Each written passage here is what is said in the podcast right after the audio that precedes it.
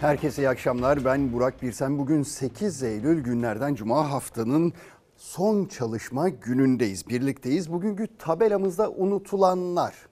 Unutulanlardan bahsedeceğiz. Bu bültenimiz unutulanlara gitsin diyoruz yani. Unutulmuş hissediyor musunuz mesela sizler kendinizi ya da görmezden gelinmiş hissediyor musunuz? Herhangi bir konuda olabilir sosyal çevrenizde olabilir, iş çevrenizde olabilir ya da yönetenler tarafından işte iktidar tarafından unutulmuş, gözden göz ardı edilmiş hissediyor olabilirsiniz belki. Hissediyorsanız eğer veya hissetmiyorsanız bunu yazabilirsiniz. Tabii unutulan milyonların yanında unutulmayan azınlığı da göstereceğim size. Çünkü bir de o tarafı var.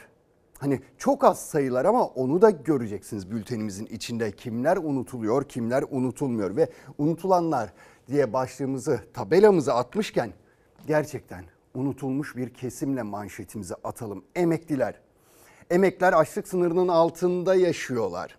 3 kuruş paraya kusura bakmayın ama 7500 liraya bir ay boyunca yaşam savaşı veriyorlar. Gerçekten büyük bir mücadele içerisinde o emekler ve tek istediklerini biliyor musunuz? Enflasyona yenilmemek. Alım güçlerinin biraz daha yükseltilmesi. Başka hiçbir şey istemiyorlar. Sadaka istemiyorlar açıkçası. Hakları olanı istiyorlar. Hani TÜİK'in rakamlarla oynadığı enflasyon rakamları var ya oynadığı enflasyon rakamları işte onun dışında biraz daha refah payı istiyorlar. Gerçek olanı istiyorlar yani. Ama işte dün Cumhurbaşkanı Yardımcısı açıklamıştı. Yılbaşına kadar emeklilere zam yok ve bu ne demek biliyor musunuz? Bu çok acı verecek ama emeklinin alım gücü yılbaşına kadar %30 daha düşecek. Ya düşünsene memura geçiremiyor diye 22 bin lira veriyorsun da 7,5 lira alanı niye düşünmüyorsun be? İnsanlık mı bu? 15 tane ekonomi açıkladım. Hiçbiri tutmadı. Bu da tutmayacak. Bağıranlar vardı biliyorsun.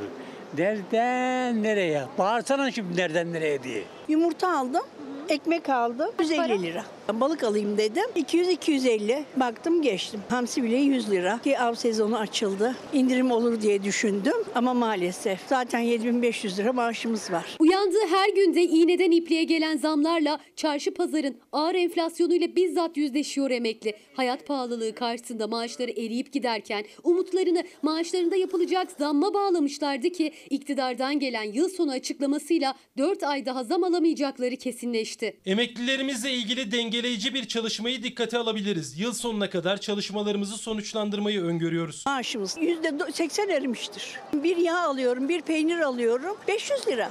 40 yıl önce aldığımız bir ev aidatı 3000 lira. Yılbaşına kadar zaten iyicene sürüneceğiz, dilenecek duruma geleceğiz. Ben 2003'te emekli oldum. Fevkalade bu çocukları okutuyordum, yetiştiriyordum. Fakat şimdi kendimi doyuramıyorum. Kiracı mısınız? Ya kızımın evinde oturuyorum. Kendi evim hiç olmadı. Baba dedi burada ölene kadar oturursun dedi. Oturuyoruz. Yoksa iş şarap. Özellikle kök maaşı 7500 liranın altında kaldığı için %25 zammı da hissetmeyen yani maaşında tek kuruş zam alamayan 6,5 milyon emekli çok daha büyük darboğazda. Ocak ayından bu yana %37 enflasyona rağmen hala aynı maaşı alıyorlar. İktidarın yıl sonu enflasyon tahmini %65 yani önümüzdeki 4 ay daha enflasyon yaklaşık %30 artacak ama alım gücü günden güne eriyen emeklinin maaşı artmayacak. açlıktan vazgeçtik. Yani insanların bir nefis nefsi var yani canı çekiyor. Ben pazardan bir kilo şeftali alıp gelemiyorum. Yüzde 40 kesin kayboldu yani şu anda. Peki önümüzdeki 4 ay için kayıp hesabınız Var o da yüzde 45 civarına düşecek yani. Enflasyon yüzde 65, verilen zam yüzde 25. Ekmek oldu 10 lira neredeyse. Yılbaşında belki de 15 lira olacak. Mazot oldu 38 lira. Yılbaşında 50 lira. Buyur.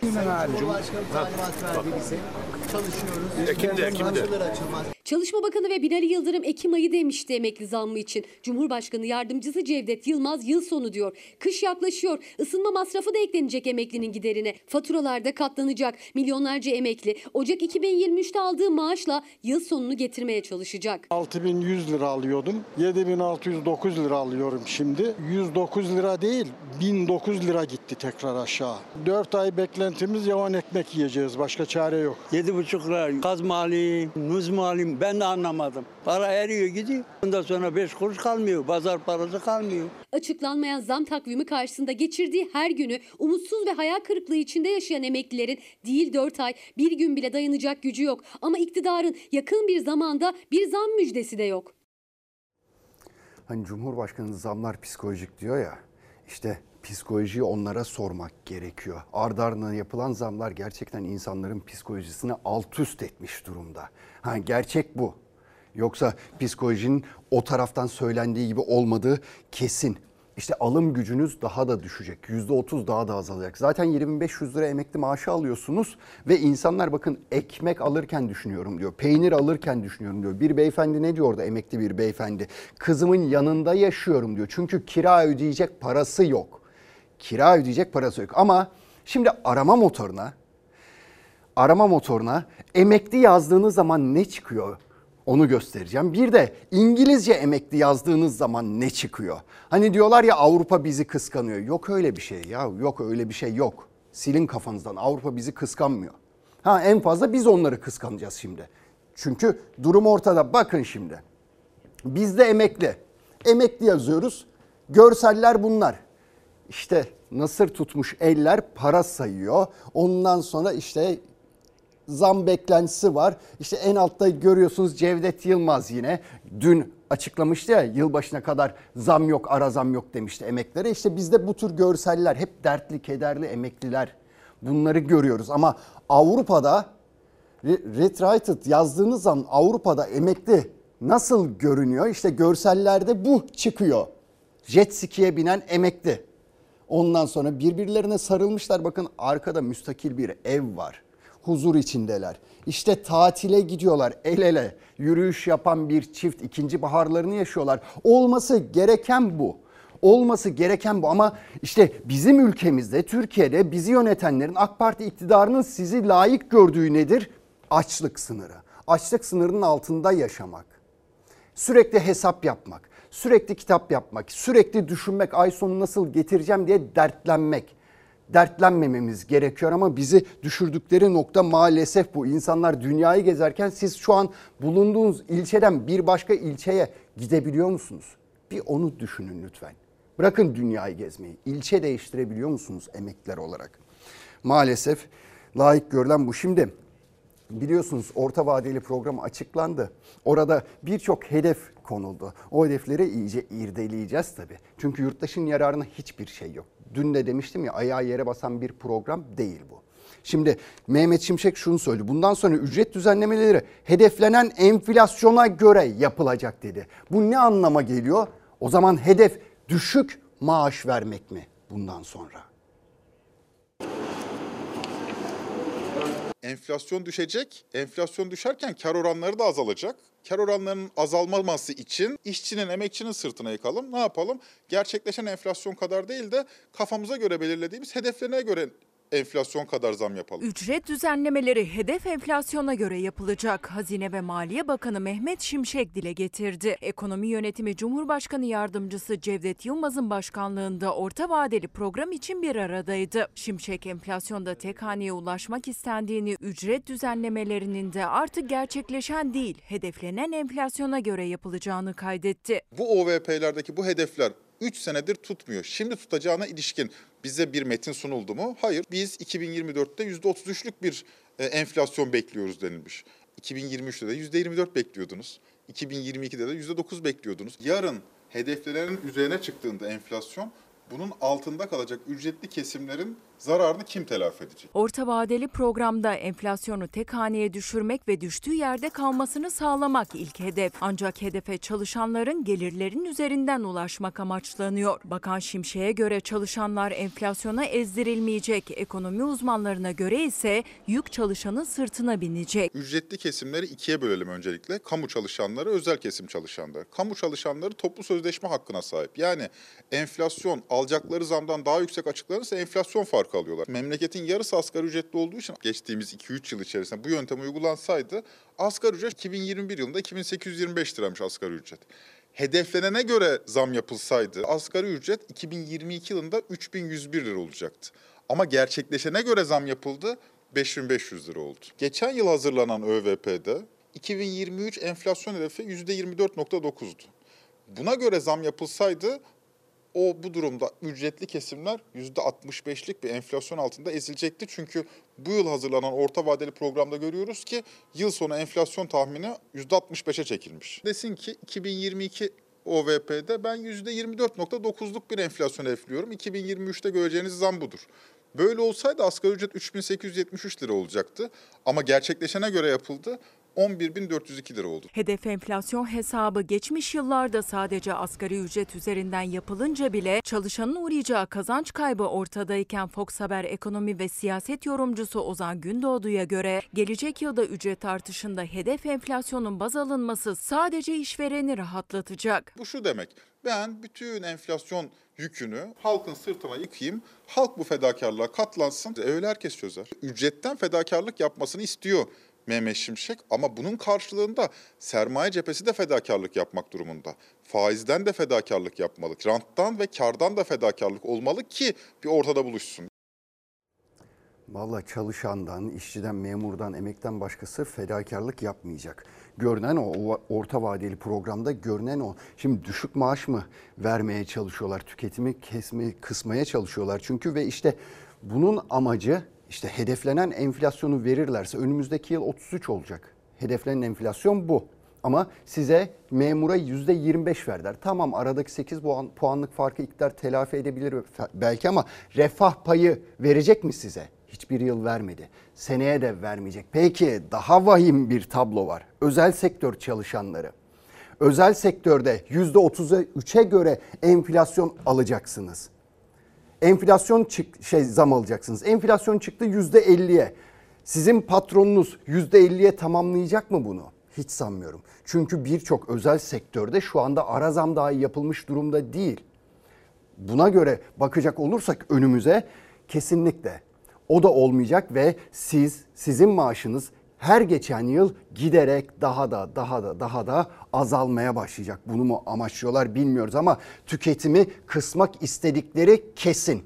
Şimdi haberde onu izleyeceksiniz. İktidar bu orta vadeli programla tüketimi kısmak istiyor ve hani kredi kartıyla döndürüyor milyonlarca insan. Nüfusun yarısından fazlası bir ayı kredi kartıyla döndürüyor ama orta vadeli programda ne var? Kredi kartı harcamalarına fren koymak var. Toplam borcunuz ne kadar? İşte 50 civarı. Asgari ödüyoruz öyle devam ediyor. Dönemiyoruz abi.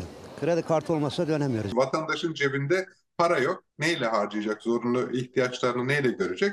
Cebindeki kredi kartlarıyla. İktidar e, enflasyonun sebebinin vatandaşın para harcaması olduğunu düşünüyor. Kredi kartlarını da sınırlamaya çalışıyor. Ekonomi uzmanlarına göre orta vadeli programda kredi kartı harcamalarına kısıtlama getirileceğinin işareti de verildi. Kredi kartı kullanımı parasal istikrarı etkilemeyecek ve tüketim talebini dengeleyecek şekilde uluslararası standartlarda yeniden düzenlenecektir denildi. Açıklama, orta ve dar gelirlinin market ihtiyacını giderirken bile sarıldığı kredi kartına fren mi geliyor sorusunu doğurdu. Vatandaşı derin bir yoksulluk bekliyor ve ihtiyaçlarını karşılayamama durumu ile yüz yüze kalacaklar. Borç üzerine borç, borç üzerine borç. Kredi kartı bu. Maaşlar yüksek enflasyon karşısında günden güne erirken birçok kişi kredi kartıyla ayakta durmaya çalışıyor. Üstelik artık daha yüksek faiz oranlarıyla karşı karşıya tüketici. Kredi kartı aylık faiz oranları %2,81'e, gecikme faizi de %3,11'e yükseldi Eylül ayıyla birlikte. Bireysel kredi kartlarında 920 milyar liranın üzerinde vatandaşın bir borcu birikmiş. Asıl önemli artışın taksitsiz kredi kartı borçlarında olduğunu görüyoruz. Eylül ayının ilk haftası itibariyle burada biriken borç miktarı 501 milyar liranın üzerine çıkmış. İki ay öncesinde bu tutar 395 milyar liraymış. Taksitsiz alışveriş yapmak zorunda kaldığımız yerde markete gittiğimiz zaman ya da akaryakıt aldığımızda Kredi kartına borçlanarak geçinmeye çalışanlardan biri de yeni emekli olan 7500 lira emekli maaşı alan Suat Sağlık. Başta mutfak harcamaları olmak üzere kredi kartı borcu sürekli katlanıyor. İki tane var. Diğerinden çekip diğerine aktarıyorum. Emekli olmama rağmen, çalışmama rağmen e, geçinemiyorum. Tüketici harcamalarında kredi kartına yüklenirken işini borçla döndürmeye çalışan esnaf da kredi kartı değil artık nakit istiyor. Alışverişlerde hesabına para transferi yapılmasını talep eden esnafların sayısı artıyor. %10 oldu artık vergiler. Banka komisyonları var. Genelde kredi kartları zaten dolu yani herkesin. Ben veriyorum IBAN'ı onlar da IBAN'dan para yatıyorlar. Bir şekilde belki bir şeye ulaşabiliyor kişi. O da olmazsa ne olacak? Yani ne olacak bu insanlar? Tüketiciyi kredi kartına mecbur edense zaten nakit sıkıntısı. Orta vadeli programla kart harcamalarına kısıtlama getirileceği sinyali de tüketiciyi tedirgin etmeye yetti. Orta vadeli programda kredi kartına ilişkin söyledikleri şey şu, ve kredi kartlarının kullanımına yönelik iç talebi dengeleyici bir düzenleme yapacakları. Kastettikleri şu ki iktidar e, enflasyonun sebebinin vatandaşın para harcaması olduğunu düşünüyor. Ne kadar yazık. Faiz sebep, enflasyon sonuç gibi bir şey bu. Yani para harcamazsa bizler yurttaşlar olarak para harcamazsak enflasyon kendi kendine düşecek. Aman siz hiçbir şey yapmayın. Zaten bakın Maliye Bakanı Mehmet Şimşek kamu kamuya tasarruf genelgesi göndermişti. Ne oldu? Kim tasarruf etti? Kimse tasarruf etmedi. Çünkü bunların tasarruftan anladığı, kamuda tasarruftan anladığı işte makam araçlarından, günlük giderlerinden, seyahatlerinden tasarruf etmek değil tasarruftan anladıkları kamuda çalışanların maaşlarından tasarruf etmek. Onu öyle anlıyorlar maalesef. Öyle anladıklarını düşünüyoruz ki bu tür adımlar atıyorlar. Ne yazık ki böyle adımlar atıyorlar. Ha şimdi tabelamız neydi? Unutulanlardı. Unutulanlar Türkiye'nin 80 milyon, 83 milyonu iktidar nezdinde unutulmuş bir kesim ama unutulmayanlar var. Onlar azınlık. Orta vadeli programda da yer aldı o unutulanlar. Hayır hayır o değil arkadaşlar başka bir şeyden bahsedeceğim önce. Orta vadeli programda kimler unutulmadı biliyor musunuz? Suriyeliler unutulmadı. Sığınmacılar unutulmadı. O resmi gazetede yayınlanan programın 18 ve 19. maddesine baktığınız zaman siz de anlayacaksınız ama ben kısaca özetleyeyim. 18. madde şunu söylüyor. İç, ihtiyaçlarını karşılamak üzere göç ve istihdam politikalarının dengeli uyumlaştırılması sağlanacaktır. Yani ihtiyaç dahilinde bu politikaları hayata geçireceksiniz diyor. 19. madde geçici veya uluslararası koruma statüsündekilerin ikamet şartı başta olmak üzere temininde güçlük çekilen alanlar öncelikli olmak üzere kayıtlı bir biçimde çalışmaları tesis edilecektir. Şimdi sığınmacıların istihdamına yönelik işte bu iki tane madde var. Peki emeklilere yönelik, çalışanlara, işçiye, memura yönelik ne var orta vadeli programda? Hiçbir şey yok. Ha birazdan ne var onu söyleyeceğim ama şu haberi bir girelim önce. Şu haberi bir girelim. Dedim ya ayakları yere basmayan bir program. İşte faiz sebep enflasyon sonuç demek gibi bir şey bu. Şimdi bu nasıl olacak? Hadi işin içinden çıkın çıkabilirsiniz. Diyorlar ki programda dolar %54 artacak önümüzdeki sene ama enflasyon %50 azalacak. Sıkı para politikasının da desteğiyle enflasyonu yeniden tek haneye düşürecek cari işlemler dengesini iyileştireceğiz. OVP'ye göre 2024'te Amerikan doları TL'ye karşı %54 değer kazanacak. Yani TL pul olmaya devam edecek. TL'nin değeri pul olurken enflasyon %65'lerden %33'e nasıl düşecek? Açıklanan orta vadeli programa göre 3 yıl sonra yani 2026'da görülecek enflasyonda tek haneler. Kılıçdaroğlu o da imkansız dedi. Bir yana iktidarın 12 yıl önce 2023 için koyduğu hedefleri, diğer yana yeni orta vadeli program hedeflerini koydu. İktidara yüklendi. 2023 için 2011'de sözler verdiler. Türkiye ilk 10 ekonomi arasına girecek. Milli geliri 2 trilyon dolar, fert başına gelir 25 bin dolar, ihracat 500 milyar dolar olacak, işsizlik %5'e düşecekti. Şimdi getirdikleri OVP ile 2026'ya kadar bu hedeflerin yanına bile yaklaşamıyorlar. 2023 yılındaki enflasyon tahminimizi %65'lere yükseltmiş durumda. 2024'te hedeflenen enflasyon %33 ama diğer tarafta hedefledikleri vergi tahsilatındaki artış %73. OVP'ye göre vatandaşın vergi yükü olağanüstü artacak. Bunların kafası basmaz. Ben ekonomistim. Türkiye ekonomisindeki son dönemdeki bozulma 2021 yılı Eylül ayından itibaren başlamıştır.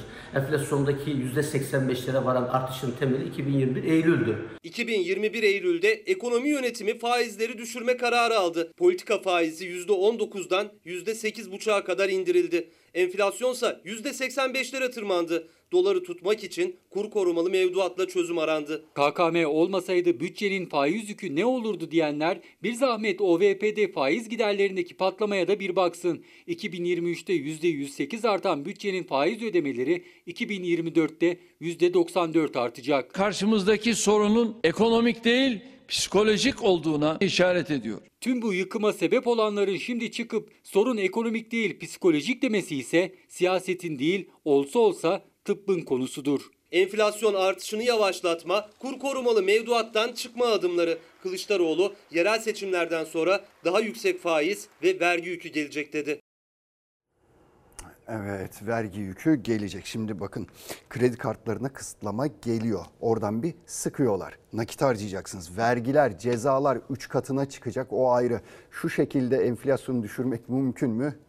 Sanmıyorum. Onu da sanmıyorum. Bir de en önemlisinden biri tamamlayıcı emeklilik sistemi diye bir şey getirecekler. Sizin maaşınızdan ileride emekli olduğunuz zaman size ödenmek üzere bir para kesecekler. Bana hiç hoş gelmiyor. Kulağa hiç hoş gelmiyor çünkü işsizlik fonundan bizim ağzımız yandı. İşsizlik fonu diye çıkarttılar. İşsizden çok işverene yaradı. Şimdi bu tamamlayıcı emekliyi çıkartıyorlar. Bir bakıma da itiraf ediyorlar. Yani biz emekliye bakamıyoruz. Kendiniz biraz para biriktirin de kendi kendinize bakın diyorlar. Geldiğimiz nokta bu. Şimdi hemen siyasete bir geçelim hızlı bir şekilde. Meral Akşener tüm illerde kendi adaylarını çıkaracaklarını açıklamış İyi Parti olarak ve Ankara'da Mansur Yavaş konuştu. İddialıyım, kendime güveniyorum dedi.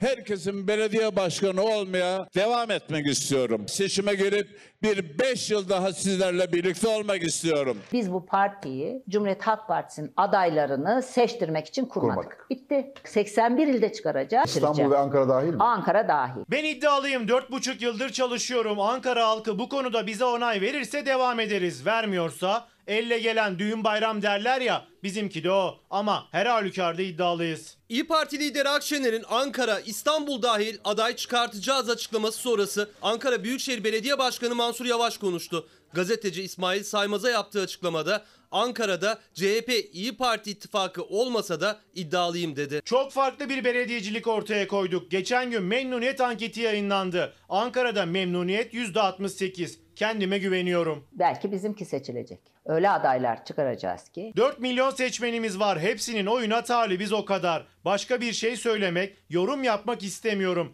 Önümüzdeki günlerde gerekirse açıklama yaparız. Rozetsiz başkanlık yapmaya devam edeceğim. Akşener'in sözleri hakkında yorumdan kaçındı. 2019'da CHP İyi Parti ittifakıyla seçilen Mansur Yavaş CHP adayı olarak gireceği seçimde iddiasını da açıkça dile getirdi. Ankara halkının tamamının oyuna talibim diyerek yakında Kemal Kılıçdaroğlu'nun açıklama yapabileceğini söyledi. Adaylığım açıklanır herhalde. Bugün yarın bekliyorum. Henüz Sayın Genel Başkan'la yan yana gelebildiğimiz bir etkinlik olmadı. Açıklar diye düşünüyorum. Daha önce belediye başkanlarımız yoluna ve görevlerine devam edecekler diye demeci var. İyi Parti'nin İzmir Büyükşehir Belediye Başkan adayıyım. İzmir sokaklarını aşınlamaya devam ediyorum. İzmir'de de bir ittifak arayışının gerekli olmadığını düşünüyordum. E öyle de oluyor. Bu sağlıklı bir gelişme. Tabanda o ittifaklar zaten kuruluyor. İyi Partili Ümit Özdağ'le de İzmir Büyükşehir Belediye Başkan adaylığını açıkladı. Tunç Soyer de Mansur Yavaş gibi iddialı konuştu. İzmir'de CHP adayının seçilmesi için ittifaka gerek yok. Seçmen zaten ittifak yapıyor dedi. Yerelde işbirliği üzerinden aralarında sert rüzgarlar esen CHP ve İyi Parti'de bir de transfer yaşandı. Daha önce İyi Parti'nin Bursa Milletvekili adayı ve Meral Akşener'in danışmanı olan İbrahim Alagöz CHP'ye katıldı. Rozetini Kılıçdaroğlu taktı. Eski MHP milletvekili Mesut Dedeoğlu da artık İyi Parti saflarında. İyi Parti'nin Kahramanmaraş Büyükşehir Belediye Başkan adayı olduğunu açıkladı. Can Atalay tutuklu milletvekili hala cezaevinde kendisi ve bugün Türkiye Barolar Birliği ve 54 barodan, barodan avukatlar Anayasa Mahkemesi'nin önüne gittiler ve şunu söylediler. AYM'nin bu hukuksuzluğu gidereceğine inanıyoruz dediler.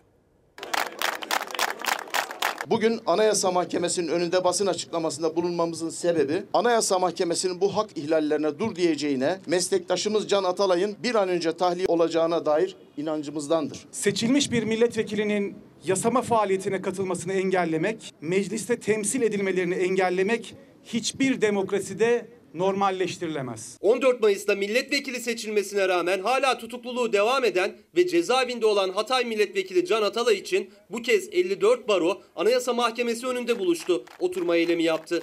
20 Temmuz'da hak ihlali başvurusu yapan Atalay için Yüksek Mahkemenin bir an önce karar vermesini istediler. Anayasa Mahkemesi'nin çok yakın bir zamanda daha önceki iştahatlarına uygun şekilde bu hukuksuzluğu gidereceğine sonuna kadar inanıyoruz. Yargılama durmalı, derhal tahliye edilmeli. Ama Anayasa Mahkemesi'nin çok açık iştahatına rağmen Yargıtay tahliye taleplerini maalesef reddetti. Gezi davasından tutuklu Can Atalay, Türkiye İşçi Partisi'nden milletvekili seçildi. Mazbatasını da aldı. Meclis başkanlığına da aday oldu. Meclisteki tüm partilerin ortak kararıyla İnsan Hakları Komisyonu üyesi seçildi. Ancak Yargıtay 3. Ceza Dairesi Atalay'ın tutukluluk itirazını suçun dokunulmazlık kapsamı dışında kaldığını söyleyerek reddetti. Anayasanın 14. maddesindeki durumların kapsamına hangi suçların girip girmediği belirsizdir. Anayasa maddelerinin nihai yorum yetkisi Anayasa Mahkemesi'ne aittir. meslektaşınız ve milletin iradesiyle seçilmiş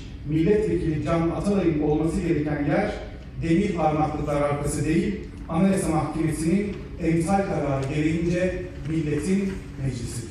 1 Eylül'de adli yıl açılış töreninde Türkiye Barolar Birliği Başkanı Erinç Sakan, Cumhurbaşkanı Erdoğan'ın da bulunduğu törende Can Atalay'ın anayasaya aykırı şekilde cezaevinde tutulduğuna vurgu yapmıştı. Bu kez 54 baroya bağlı avukatlarla birlikte Can Atalay için Anayasa Mahkemesi önündeydi.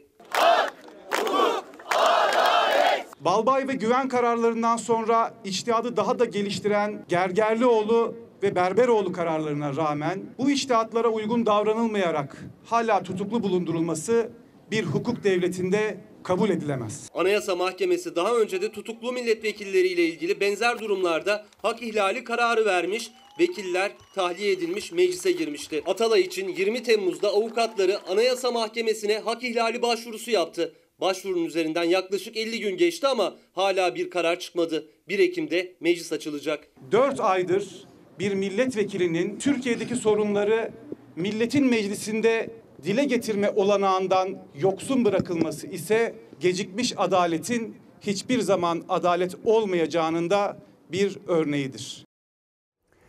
Evet şimdi Ankara'ya gideceğiz. Dün gece Ankara'da da yeraltı dünyasının ünlü isimlerinden birine operasyon yapıldı. O kişinin adı Süleyman Soylu ile beraber anılıyordu ve Soylu bugün buna dair bir açıklama yaptı. Dur dur. Devam et, devam et, devam et. Güzel devam et. Dur dur. Gir aşağı. Aşağı. Aşağı.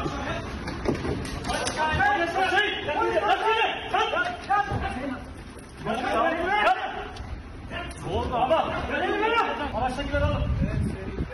Kelepçe. Aldınız herkesi. Ne oldu abi? Kes. Ankara Esenboğa Havalimanı girişinde operasyon gözaltına alınan kişi suç örgütü kurmakla suçlanan Ayhan Bora Kaplan. Basıyorsun abi. Öyle mi? Ha senin ellerine Tamam. Ne oldu ki abi? Ne yaptın? Tamam. Konuşma. 15 Temmuz darbe girişimi gecesi dönemin Çalışma Bakanı Süleyman Soylu'nun TRT'de olduğu anlarda Ayhan Bora Kaplan'la bir grup ellerinde otomatik silahlarla verdikleri pozla gündeme gelmişti. Ayhan Bora Kaplan'la ilişkini açıkla. Türkiye İşçi Partisi Milletvekili Ahmet Şık'ın mecliste bütçe görüşmelerinde İçişleri Bakanı Süleyman Soylu'ya ilişkini açıkla dediği Kaplan'ın Sinan Ateş cinayetinde de ismi geçti. Cinayeti işleyen zanlının Ayhan Bora Kaplan'a ait Ankara Gölbaşı'ndaki çiftlikte atış talimi yaptığı iddia edilmişti. Dur dur. Devam et, devam et, devam et. Güzel devam et. Tarih 7 Eylül 2023. Yer Esenboğa Havalimanı Nizamiyesi. İsmi eski İçişleri Bakanı Soylu ile anılan Ayhan Bora Kaplan'a yönelik operasyon düzenlendi. Hakkındaki işkence suçlaması nedeniyle. Ne.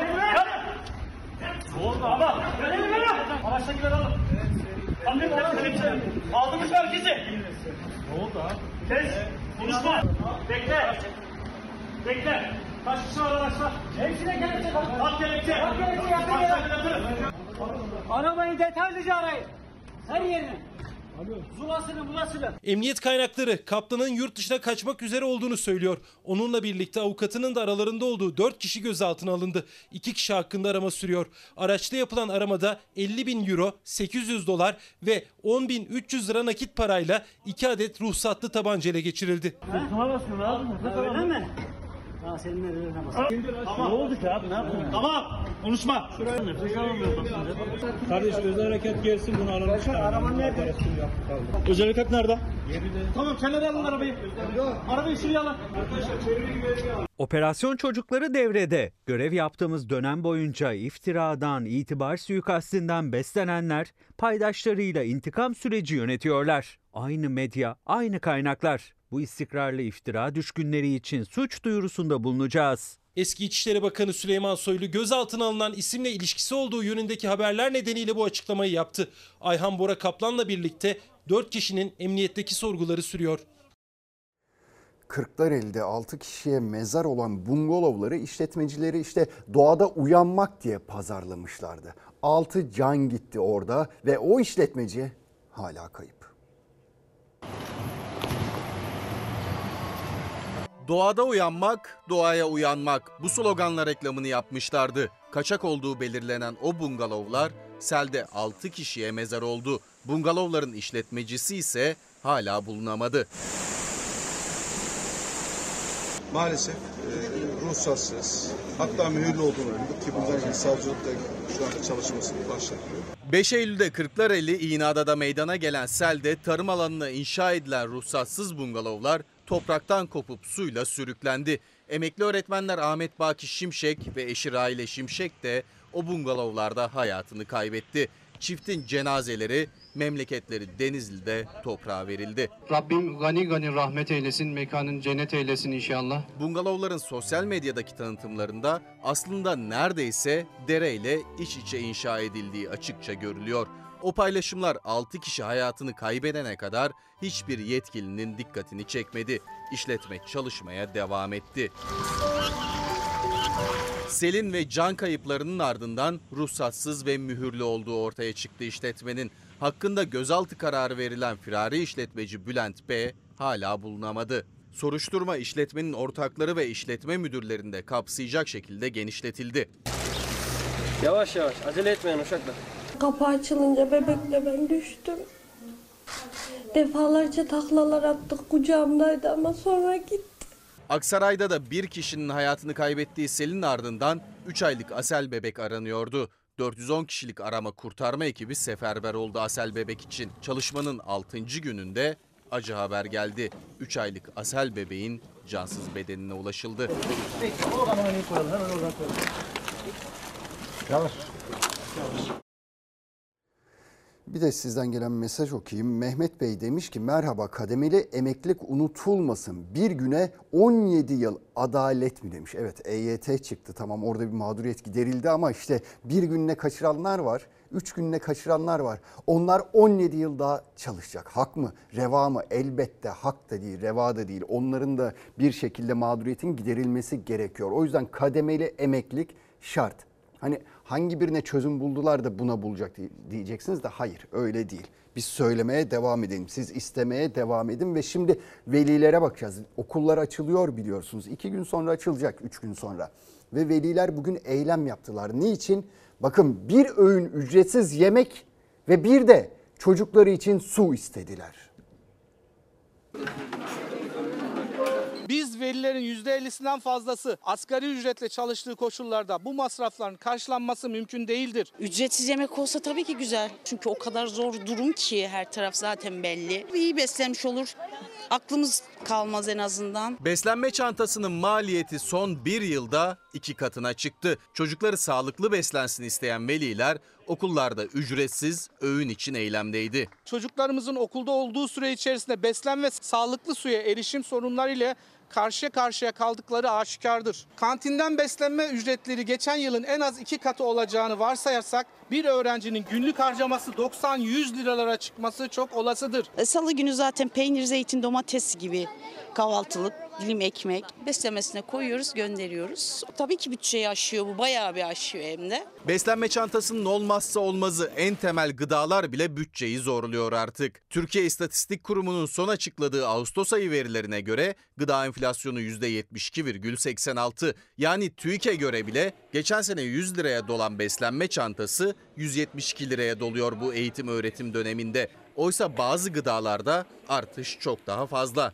CHP Adana Milletvekili Burhanettin Bulut da beslenme çantası lüks oldu diyerek tepki gösterdi fiyat artışlarına. Çantanın kendisi 124 lirayken 229 liraya çıkmış.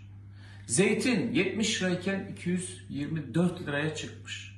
Beslenme çantasına konulan domatesi, salatalı, aklınıza gelen tüm ürünler en az iki katına çıkmış durumda. Artık beslenme çantasının kendisi lüks hale gelmiş durumda. Okulda hani herkese göre bir yemek hazırlansın, okulda yemek pişse hani o şekilde verilse güzel olur. Devlet verir mi bilemiyorum. Güzel olurdu aslında hani çünkü ne yiyecekleri belli olmuyor. Sadece yemekte değil içme suyu bile bir maliyet kalemi veliler için. İstanbul'da en ucuz yarım litrelik şişe suyun fiyatı 5 lira. Çocukları günde 2 şişe su içse okulda 10 liradan ayda 200 lira para çıkması gerekiyor ceplerinden. Çocukların temiz içme suyuna da ihtiyaçları var ve bir içme suyu bugün kantinlerde en az geçen sene 3-3,5 liraydı. Bu sene herhalde 2-3 kat olur diye düşünüyorum. Yani çocuklar gelişim çağında iki şişe su da yetmiyor aslında. İstanbul Kartal'da eylemle seslerini duyurmaya çalışan velilerin beklentisi ortak. Öğrencileri için okulda hem sağlıklı hem de ücretsiz yemek istiyorlar. Ne yapacağımı şaşırdım kaldım. Çocuklar okullara gerçekten aç gidiyor. Evlerinde sabah kahvaltısı yapmadan beslenme çantaları boş geliyorlar. Sağlıklı eğitime ulaşmak sağlıklı nesil demektir. Yani demek ki biz sağlıklı nesil istemiyoruz diye düşünüyorum. İşte o çok önemli. Sağlıklı nesil istemiyoruz diye düşünüyoruz diyor. Gerçekten bunu mu istiyorsunuz yönetenler? Sağlıksız bir nesil yetiştirmek mi istiyorsunuz? Ha eğitimsiz bir nesil yetiştirmek istediğinizde hem fikiriz herhalde. Çünkü eğitimin durumu içler acısı. Şu anda da işte beslenme, çocukların beslenmesi çok zorlaşmaya başladı ve birçok çocuğumuz yeteri kadar beslenemiyor. Daha öncelerinde bahsetmiştik. Şu anda ilkokul ilkokul yaşındaki çocukların %15'i okuduğunu anlayamıyor. Bu noktadalar. İyi beslenmeleri gerekiyor. Bu da sizlerin, yönetenlerin, AK Parti iktidarının görevi. Şimdi bir başka konu, önemli konu daha var. İnsanlar artık sağlıkla para arasında sıkışıp kalıyorlar ve açmazdalar, büyük bir çıkmazdalar. Ne yapacaklarını bilemez haldeler ve hijyene, kaliteye değil, bebek bezinde bile ücrete bakıyorlar. Çok satıyoruz. Çok satıyoruz. Ya alım gücü biraz e, zayıf olduğu için e, markalar alamıyorlar. Böyle açık bez veriyoruz. Gelir düzeyi az olanlar bunları tercih ediyor. Ne alıyorsunuz efendim? Bez alacağım. Annem al dedi.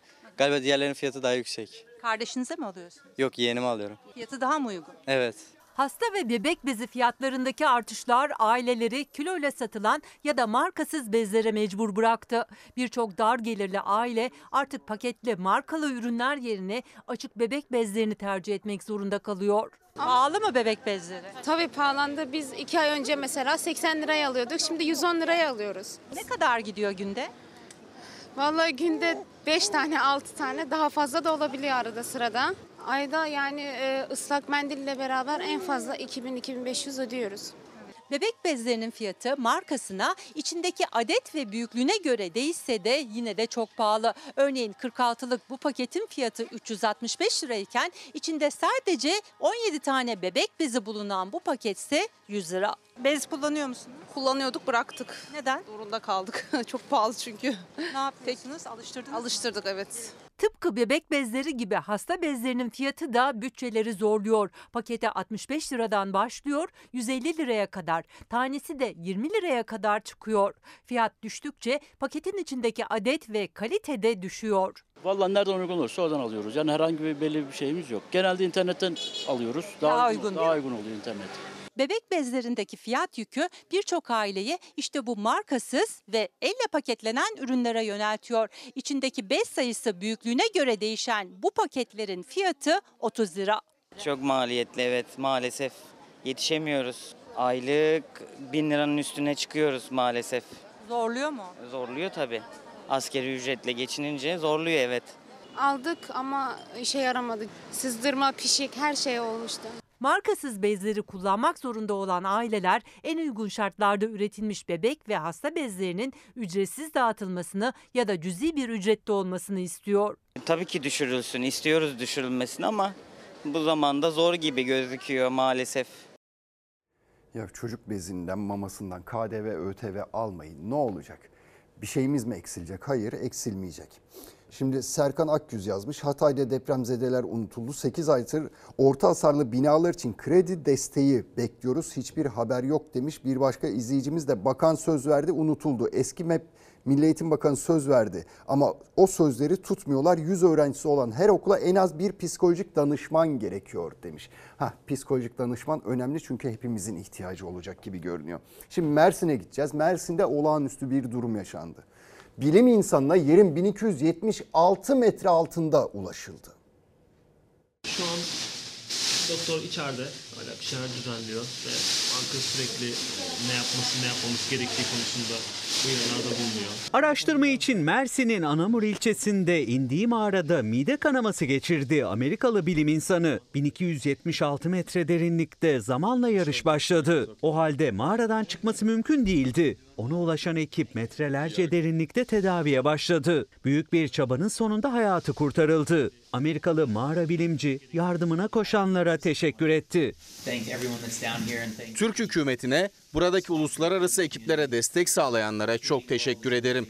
Süratle harekete geçilmesi hayatımı kurtardı. 40 yaşındaki Mark Dickey, farklı ülkelerden dağcıların oluşturduğu ekiple Mersin Anamur'da Morca mağarasına indi. Araştırma yapan ekip 1200 metreyi aşan derinlikte ilerlerken arkadaşlarının rahatsızlandığını gördü. Hemen yetkililerden yardım istediler. AFAD, UMKE ve sağlık ekipleri seferber oldu. Erzakları bitmişti. Erzak getirdik. Medikal malzemeler getirdik. Serum ve diğer şeyler. Türkiye'nin en derin 3. mağarası olan Morca'ya inmek kolay değildi. Helikopter yardımıyla Morca'ya ulaşan ekip mağaraya inerek hasta için yoğun bakım çadırı kurdu. Mark, are you okay? Mide kanaması geçiriyordu Amerikalı bilim insanı. Risk nedeniyle hareket ettirilmedi. Türk dağcıların ve sağlık ekibinin de aralarında bulunduğu görevliler mağarada müdahale etti Mark Dickey'e. 4 ünite kan verildi. İlk tedavisi yapıldı. Biz çıkışa geçeceğiz. Çıkışa geçip yukarıya haber vereceğiz. Tedaviye olumlu yanıt verdi Amerikalı dağcı. Sağlık durumu da iyi ancak halsizlik sorunu devam ediyor. Kendini daha iyi hissettiğinde mağaradan dışarıya çıkabilecek. Diki ve beraberindeki grubun güvenle çıkabilmesi için çalışmalar sürerken mağaranın dışında da tedbir amaçlı sağlık ekipleri bekletiliyor. 10 bin euro bir anda uçuverdi. Şuraya falan gelmemle beraber deste açıldı rüzgarla beraber savruldu. Bir anda rüzgar esti. Elinde bir deste euroyu uçurdu. Sokağa savrulan dövizlere esnaf arkadaşları ve yoldan geçenler tek tek toplayıp sahibine eksiksiz iade etti. Cebine alıp götürebilirdi sonuçta o an. Yoldan geçen insanlar da vardı. Sağ olsun insanlar el attılar. Eksiksiz bir şekilde aldık. Alıp cebine de koyup götürse götürür. Çok oluyor biliyorsunuz böyle şeyler. Baktık yerde paralar falan biz bir an şaşırdık yani nereden geliyor nereye gidiyor bir şaşkınlığını yaşadık. Gördüğümde de bir şaşkınlık yaşadık. Türk lirası da değil euro olarak gördük. Esnaf Ramazan Çakat birlikte ticaret yaptığı kişiye vermek için elinde bir deste parayla çıktı dükkanının önüne. Ancak bir anda paralar rüzgara kapıldı, etrafa saçıldı. Bir arkadaşla bir ticaretimiz vardı. Bir iş yapacaktık. Bende bir 10 bin euro civarında para vardı. Arkadaş parayı almaya geldi. Kapıdan çıkarken işte rüzgarın azizliğine uğradık. Rüzgarla beraber deste bir anda açıldı. Sokağa doğru savruldu para. Yoldan geçenlerin önüne eurolar tek tek düşmeye başladı. Esnaf arkadaşları da hemen yardıma koştu. 10 bin euro tek tek toplandı. Sahibine eksiksiz geri verildi. Sokakta insanlar falan derken bir şekilde parayı toplamış olduk. O da arada giden parayı toparlamış olduk. 10 bin euro 300 bin lira civarında para. Sağ olsun esnaflar, komşular, yoldan geçen arkadaşlar insanlık örneği gösterdiler. Yardımcı oldular. Eksiksiz paramızı toplamış olduk. Baktık ki komşumuzun işte paraları etrafa saçılmış hemen mahalleli de Allah razı olsun teşekkürler. Bu- Burada geldik topladık eksiz bir şekilde parasını teslim ettik. Bu arada yani insanlığa güvenimiz arttı yani burada görünce 3-4 kişinin birden onu toplayıp bize yardım ettiğini e, gerçekten çok gurur verici bir olay. Haber başlıyor. Beklemez miyim Fox Haberi? Haberleri biz buradan alıyoruz bak. Ülkenin gerçeklerini yüzleştiriyor bizi Fox Haber. Sağ olasın nasılsınız? Fox Haber desem. Tarafsız bir şekilde haber yaptığınız için sizi tebrik ediyorum. Neden tercihiniz Fox Haber? Fox Haber tercihimdir her zaman. Gerçeği yansıttığını düşünüyorum. Siz Fox Haber izliyor musunuz? Her sabah izliyorum. Söz bu kez televizyon izleyicisinde. Yeni sezonda da Türkiye'nin en çok izlenen haber bültenlerinin Fox Haber'in içeriğini izleyici belirleyecek. Gerçek sorunlar bu ekrandan anlatılacak. Emeklilere zam yapmıyorlar çünkü emeklilerin hayattan tahliye olacağını bekliyorlar. öyle istiyorlar. Ne diyorsunuz bu fiyatlara? Abi gidişat hiç iyi değil.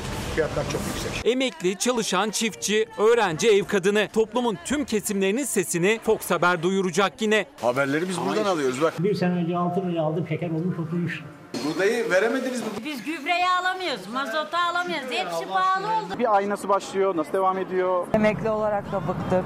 İşleriniz nasıl gidiyor? İki işle uğraşmadan tek işiyle rahat edebileceğini asla düşünmüyorum. Esnaf kan ağlıyor. Allah yardımcınız olsun. Tülay Yunal Öçten yönetimindeki Fox Ankara bürosu siyasetin ve kulislerin nabzını tutacak yine. Fox Haber'in deneyimli muhabirleri dünyadan ve Türkiye'den en sıcak gelişmeleri olay yerinden anlatmaya devam edecek. Haber neredeyse Fox muhabirleri bu sezonda orada olacak. Sizin o kitaplardan örülmüş kaleniz gibi ben de televizyonda sizden örülmüş bir şekilde bunları izlemek istiyorum. Her türlü yaraya parmak basıyorsunuz ve bunlara da merhem olmaya çalışıyorsunuz. Halkın sıkıntılarını dinliyor ve direkt bize o şekilde lanse ediyor. Sabah açarım akşam açarım her zaman Fox değil abi. Yeter artık kardeşim git televizyonda biz de seni içeri. Burada görüyoruz. Bizi en iyi siz biliyorsunuz, siz anlattınız. Fazla söze gerek yok. Bu sezonda yine soracağız, sorgulayacağız, saklamayacağız. Fox Haber'de yeni sezon 11 Eylül pazartesi başlıyor. Reklam zamanı.